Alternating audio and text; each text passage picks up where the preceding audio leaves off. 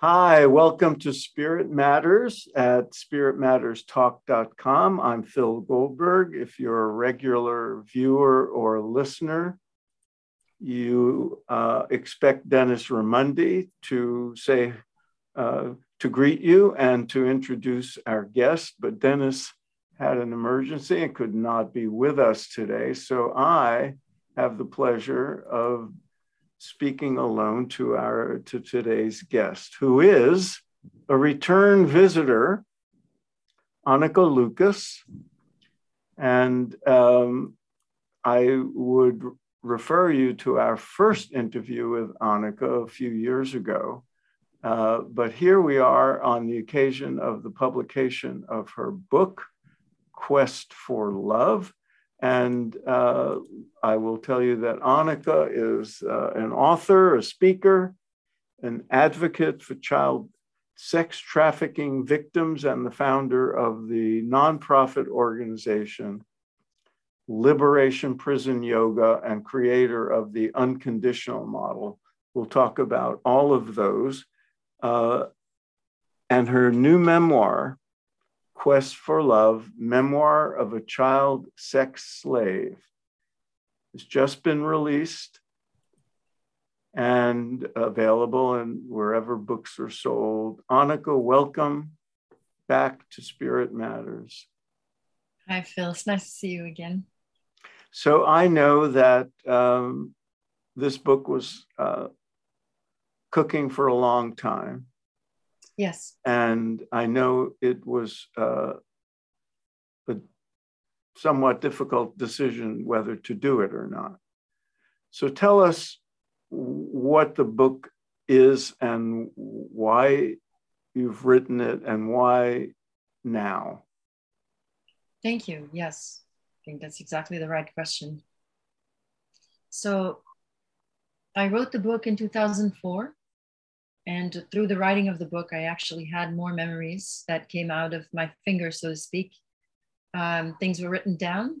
I did go to Belgium, uh, where um, most of what is described in the book happened in Belgium, although I do go back to some of the more international um, uh, trafficking I was exposed to as a child sex slave. You were born and raised in Belgium, we should have. born and raised in Belgium, and this was um, mostly I was used by the Belgian network, which was a network of uh, pedophiles that were um, mostly politicians and high ranking aristocrats or um, royalty. They were involved. And um, children were used as a commodity and traded. And um, I had already been in the network for four years when I came across a man who was very young, was 20 years old, so he was an adult, but a young adult. And um, who took a, an interest in me.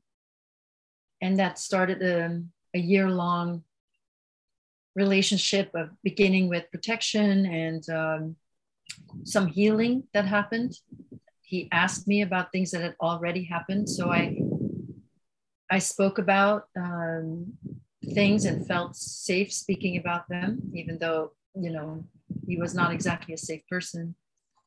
And then he uh, made sure no one else touched me. He didn't touch me himself. So that was amazing to have this kind of reprieve in that setting. But then once that sex started, I was um, just 11 and he was uh, 21. It quickly devolved and it became a very crazy, um, violent relationship that would have ended in my death had I not um, had a near death experience. And that, so the, the climax of the book is really about this near death, the circumstances leading to that near death experience, and then that near death experience in which I reveal that on the other side, I was greeted by Paramahansa Yogananda, who's my guru, and who, of course, you know very much about. Not only Yogananda, there were other beings there on the other side, but it was a glorious experience. And the book is called Quest for Love because it was that tiny little bit of hope that I had kept alive, um, that I could be loved. It was not my mother, it was not my father, it was not the people in the network. It was. It looked like it was not the gangster either. Although I hoped that he would be one. And then evol- eventually, this experience showed me what love really is, and I experienced that great love, that divine love, in this miraculous way. That bliss that I experienced during that near death experience then gave me the experience of what to strive for in my healing. Because I had known sexual ecstasy. I was a child, but I was programmed. So my whole body, psychology, my whole being had to be applied to the task. So if a perpetrator wanted me to feel pleasure, I felt pleasure. If a perpetrator wanted me to feel pain, I felt pain. Hmm. So I did what was expected of me. And it is impossible as a child to separate yourself from your experiences. So experiencing sexual ecstasy, well, then I think that that is me. Or being abandoned in the experience, even. I was trained particularly to be completely abandoned animalistically. So that was, I thought that was me. And the experience of love that I had while I was clinically dead showed me the, the, the true bliss that we're all seeking that is not that dissimilar strangely perhaps from either drug induced states or um, sexual ecstasy. It's not dissimilar, but it, it, it is more subtle. And of course, it is a lot harder to come by. And all these years later, you uh, you said you wrote the book in 2004. So yeah. that's 18 years ago. Yeah. So at a, at a certain point, you decided, despite the possibility uh, that going public might be dangerous because you were writing uh, about uh, identifiable people in, who are perpetrators. Um, despite that, you chose to write the book. So why did, why the 18 year gap? So when I wrote it in 2004, I showed it to some agents. They said, it's too heavy. It's too hard. And I, you know, the book hasn't changed, although, of course, I have edited it to reflect my understanding. I've brought in some of the backstory that wasn't there before that brings a little bit more distance from the narrator to the to, to the child that is going through the experience which was necessary we do not want to get the impression that maybe I'm condoning any uh, kind of pedophilia.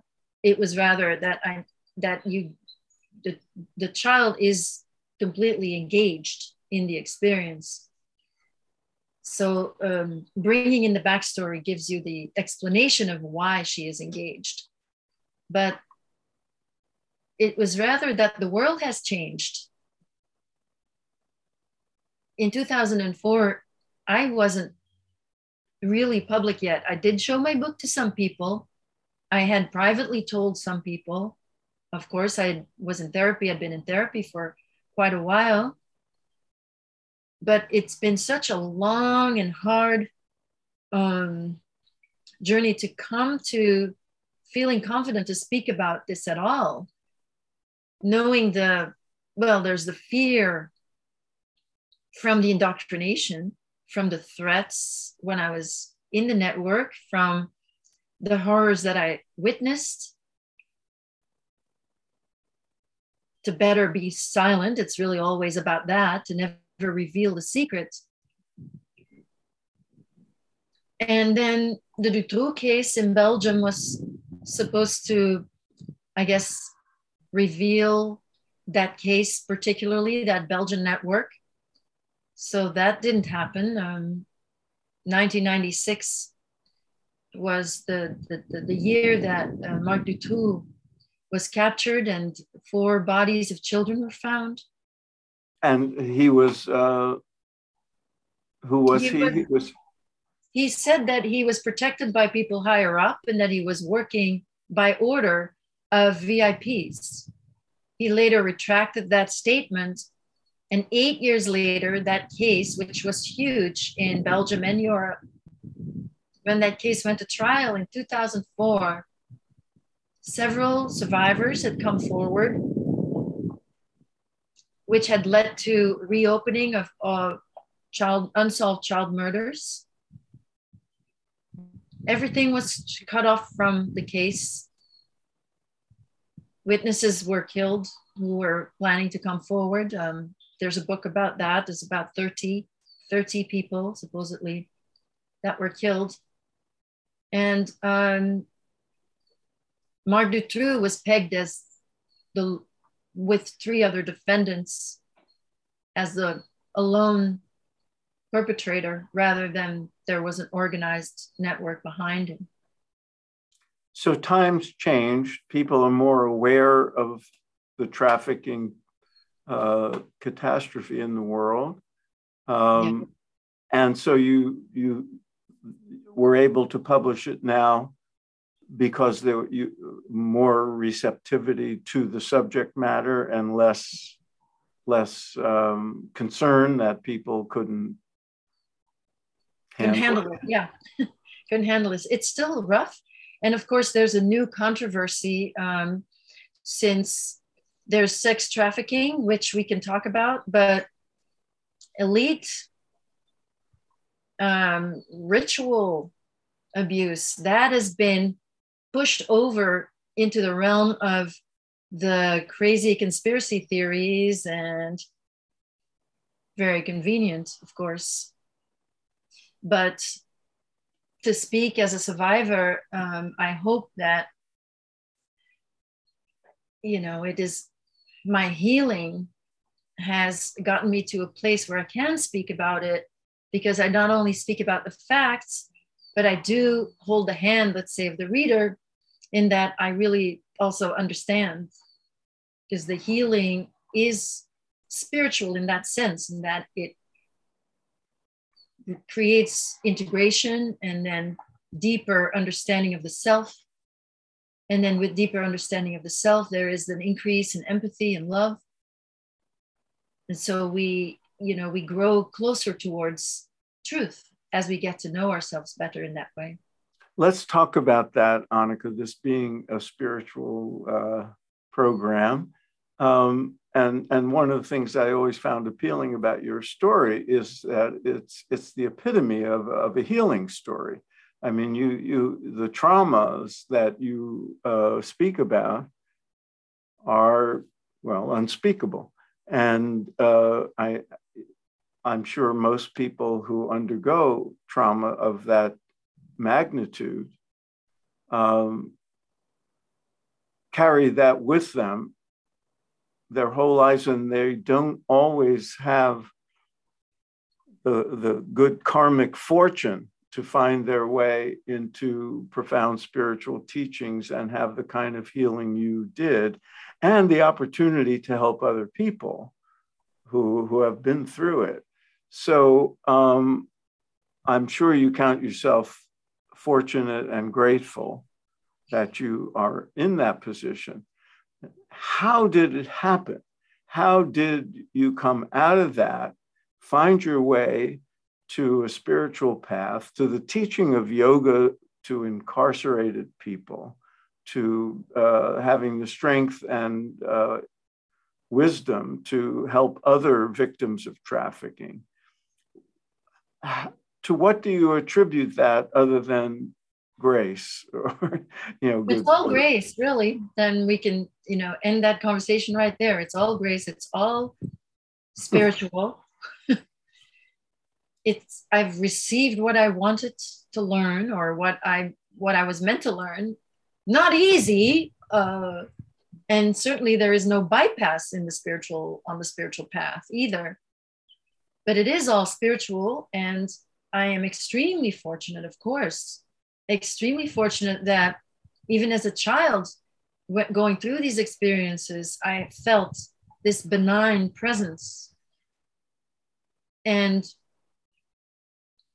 received comfort i spontaneously meditated as a child mm. and i saw light and that light was greatly comforting.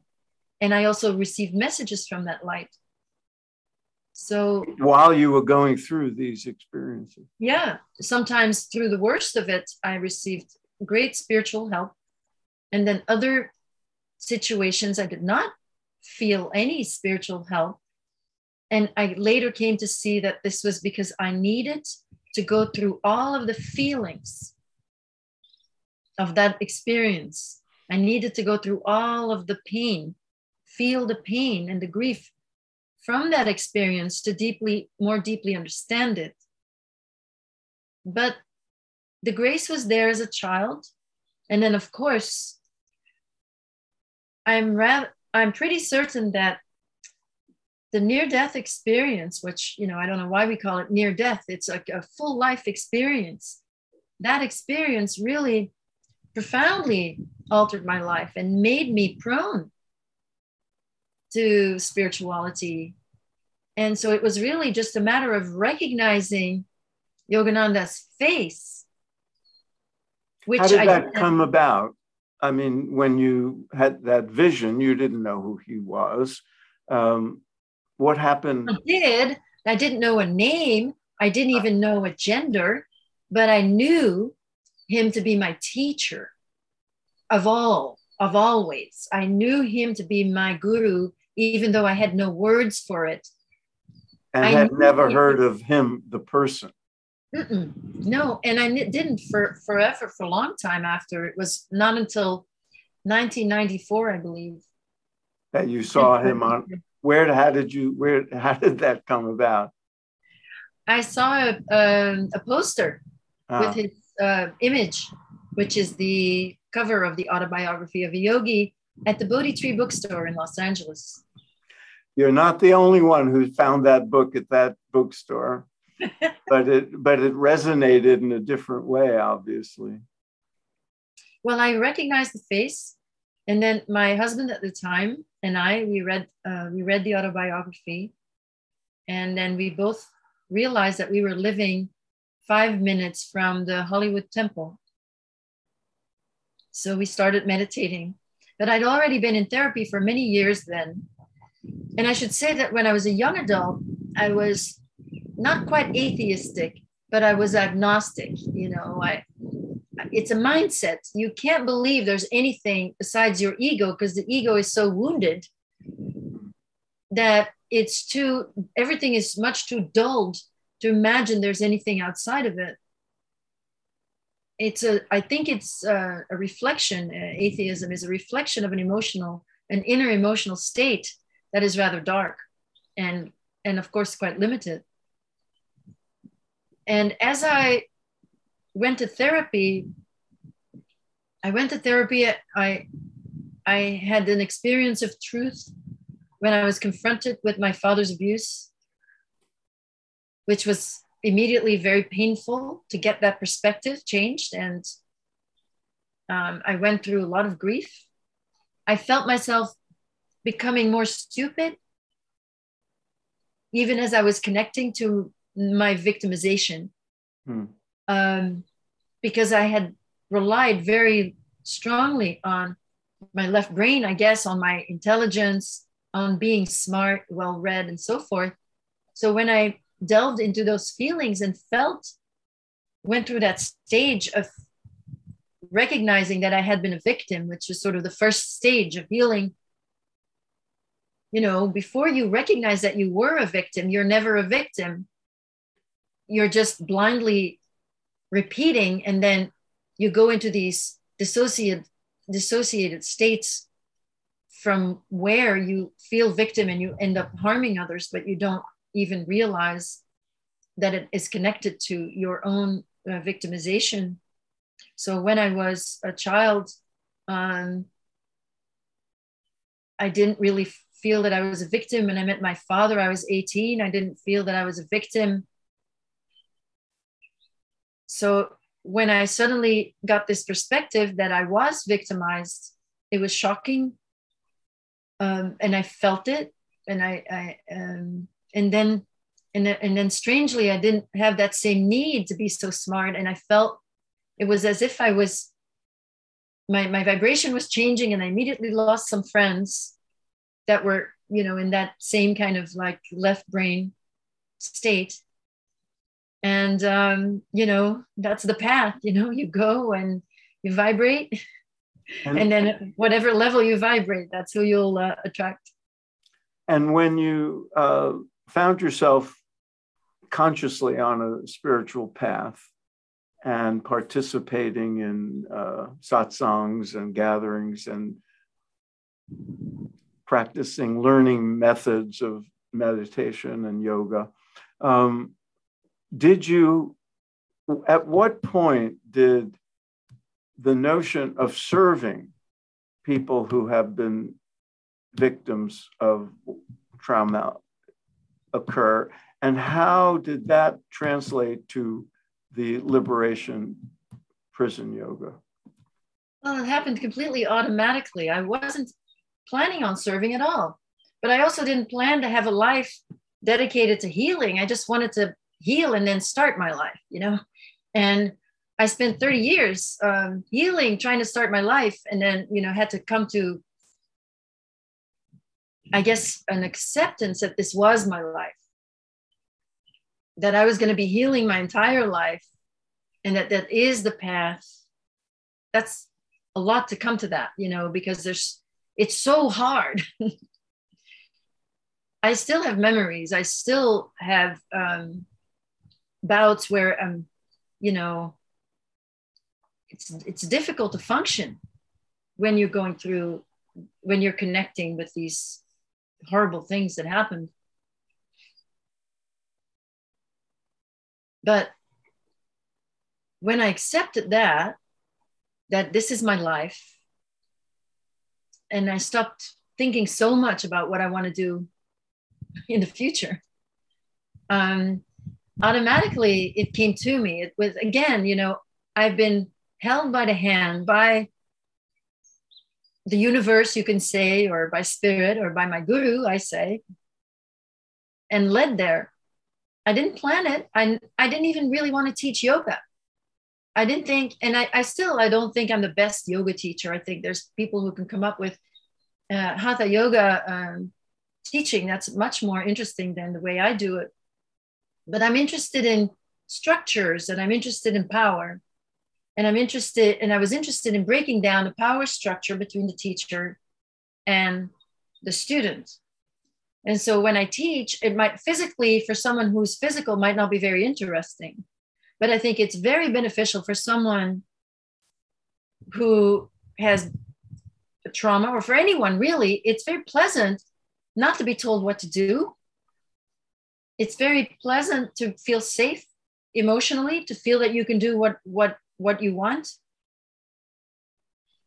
And what, what feels right for your body, to be told that you're the expert of your own body, and that's your orientation when you when you when you teach. very much and i practice myself you know i don't there is no differentiation from the students but they might need to take a peek to you know if they want to follow see what's going on they might take take a look but um everything so my, my speaking is in a way for me more important than what happens physically so in speaking i will always speak to the part that might feel easily that they're doing it wrong mm. or the part that may feel that you know i have to listen to the teacher.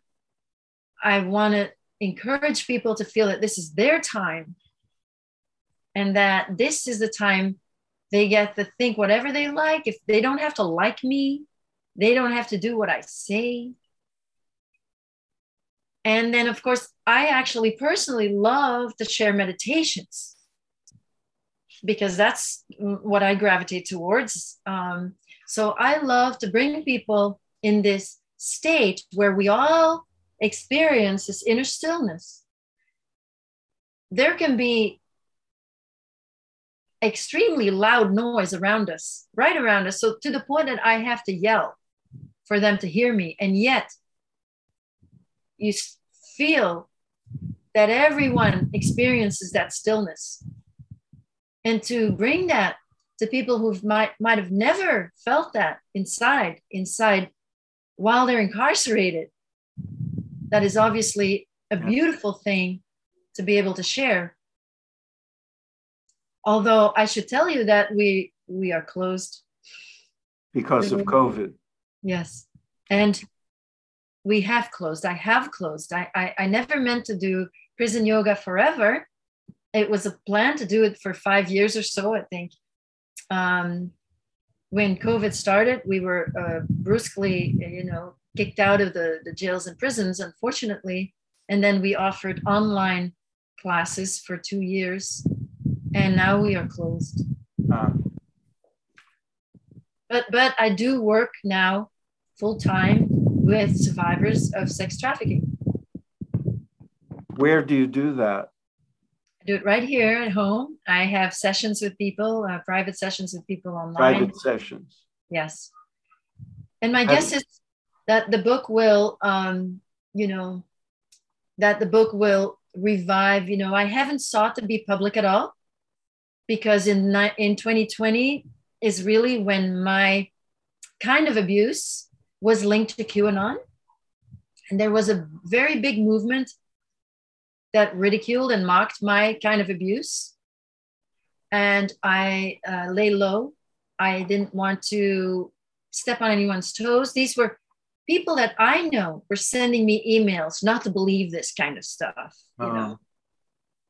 I was going to ask about that. I didn't think of it in the larger uh, sense, but I, I, I imagined that um, when you spoke about it, your experience, and have been interviewed and so forth, that you might get people saying, "Oh, poor Anneke, she was, she just was um, uh, probably had a difficult childhood and she imagined these things. they, you know, that. We wish, I wish I imagined them, right? Yes, no, I know. But how do you react to that when, because uh, I'm sure it comes up? Well, everyone responds from their own level of awareness. So, you know, in of himself, I, I don't have a problem with anybody saying anything. I, I waited so long to come out because I know that this is controversial. Because I, the truth is that if you accept what has happened to me, you may, your whole worldview may be impacted and you may start thinking of things that you never thought before. And you may feel threatened, you know, that, that the, the leaders that we, we voted for and that we invested our, our energy in are actually uh, doing this. If you accept that, it's it, it's challenging and i really understand that um, so people who you know attack me and everything uh, are those who have not yet done any inner work usually anyone who has been in therapy and who's done trauma work understand knows that i'm speaking the truth because i understand so much about trauma and how it works and, and all the ins and outs of trauma. My, my blog, my blog is popular because of that. I get a lot of emails from people who said they've ne- never felt understood until they read my blog. Uh, is that what you hope people will get from the book? I hope people will get more from the book because Tell the me. book lays out the, it doesn't lay out the solution, but it lays out the issue in what I hope is I've I've been able to communicate how that actually comes about. Hopefully, uh, on a psychological uh, level, on a spiritual level, you know, it's it's about Satan and and you know it's about fighting delusion. Hmm. What is the unconditional model? So thank you for asking that. Um, the, this book is not the unconditional model, but the next one will be. So the unconditional model is basically my solution for this problem. So the problem, let's say, is that the people we that are at the top of the hierarchy of the in this in, in, in the Western world that many of them are engaged in extremely dark practices that, that come about as part of the addiction to power.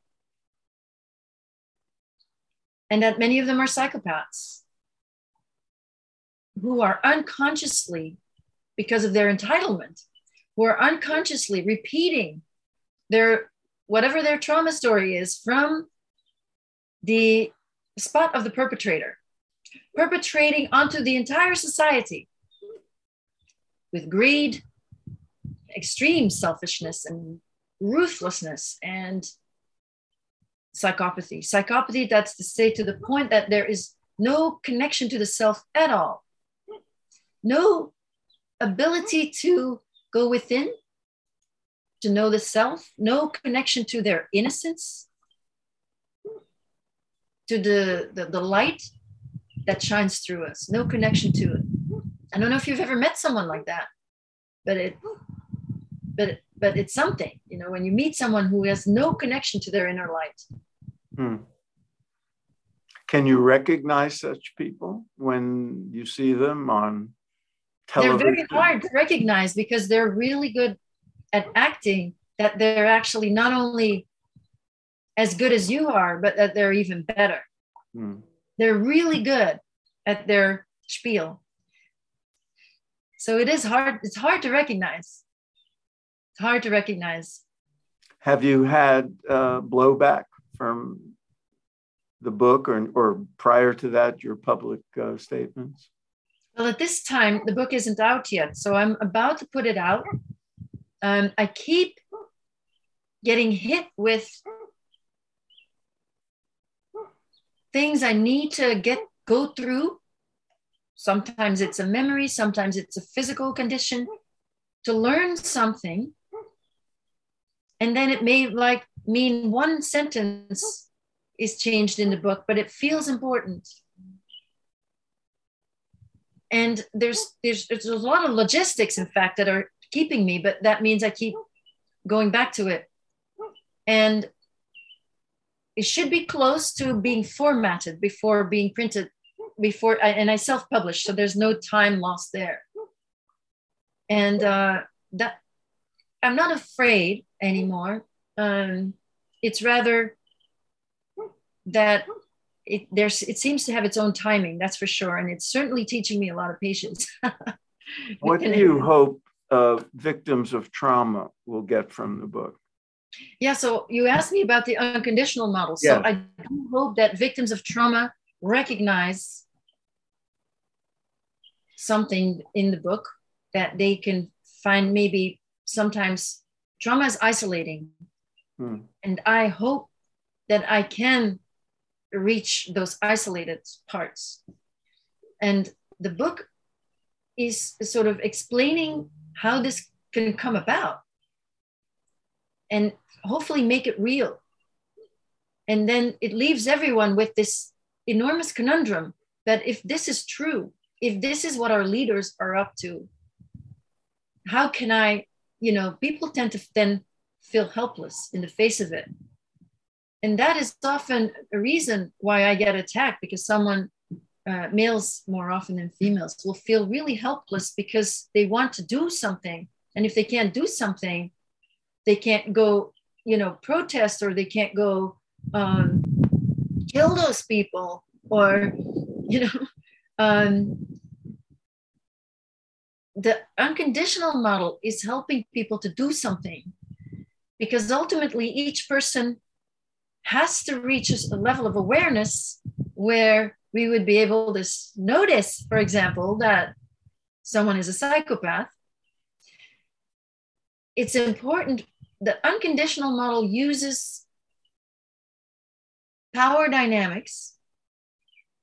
We all have them. We, we, we are uh, raised in a family and our parents are more powerful than us and few of us have these kinds of parents who are so sweet that there's not any power abuse happening. And and and of course the hierarchic structure encourages um, parental abuse in the sense that it encourages parents you know the old school method and so forth and all these things that are not so helpful for um, children or or it can encourage being too um, open that that children are also not safe in that way.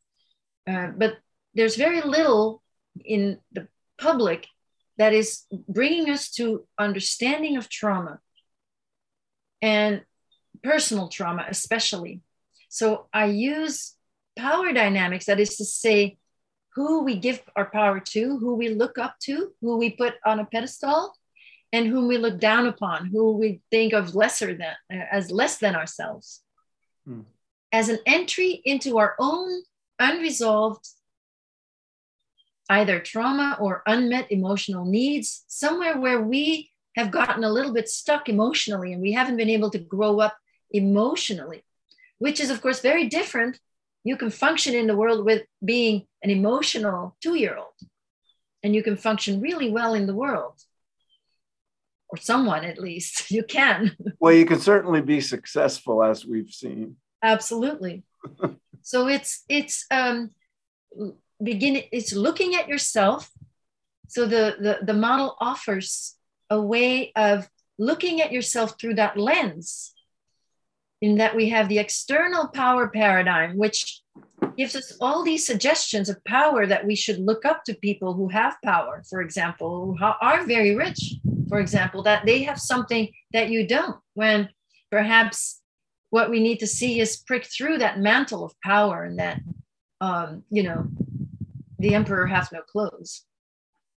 But at the same time, when we have power, what is it that we do with it? How do we look down on other people as well? We are definitely encouraged by the societal structure to take our privilege and run with it, to not see how our privilege in the structure of our Western society comes at someone else's expense. Mm. We're invited to take this privilege and to use it as a cover for our trauma so that we, rather than looking at ourselves and going underneath that cover and seeing what may be, what insecurities might be there, what ways in which I was humiliated as, as, a, as a young child that I haven't healed from, this privilege helps me to feel better in a way that I never even need to look underneath it. And I can think that those people who are not as successful as I am, even though their circumstances may be very different, that you know it's their problem if they can't be successful. And that that is that is, you know, there's the societal way, but it helps us to go within. And then I have a, a range of exercises that you can do. You can you have to be a person who has like a basic sense of self-esteem in order to use it on yourself but it can be used by therapists. I've taught it to therapists. They're very responsive to it because it basically says do away with any agenda when you're present with someone. Like when we work, for example, with um, with a pedophile, usually there has to be an agenda because we want them to stop harming children. Now, when someone has that problem, we definitely want to put them away so that they don't have access to children.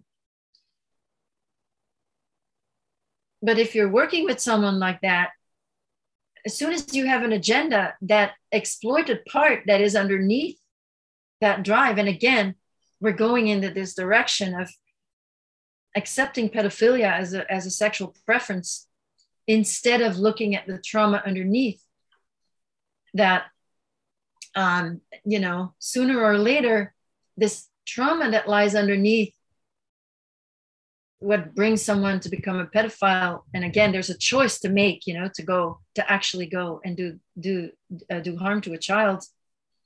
And that once once that is done there um, it's just a matter of time before it'll become become uh, called uh, conversion ther- therapy.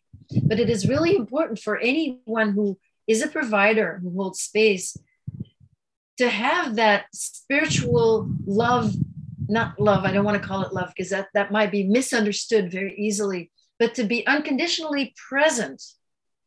So if you're present with yourself and your own younger parts that are looking up or looking down you know if you're looking up to someone you can assume that you are actually looking at the face of an authority figure where there's something that's not quite clear yet. There might be it might be a hypocritical face and you don't know yet what's behind it. It's the it's the or else. It's the fear-based love that you give to a parent that gets projected onto authority figures. And you want to please them. And that placating is fear-based love. And so you want to look at that and you want to look at what it is what can be behind that. And when you look down on someone when you have cannot find any respect for someone as a human being and you you know you look you so look down on them then you you are actually looking at a part of yourself that you've not yet fully embraced. And of course politics is is is the greatest divider between people. I find it very it's really important. It, the, the political division has increased by a lot. And i think it's important for us all to um, to be able to reach beyond that and to see people as people again you know and, and and the unconditional model helps you to to really take responsibility for yourself. That's Good. i hope that that explains it somewhat phil i think it does and i thank you for giving us that. Thank you for the book and i want to wish you well with it. By the time this is online it will probably already yeah. published.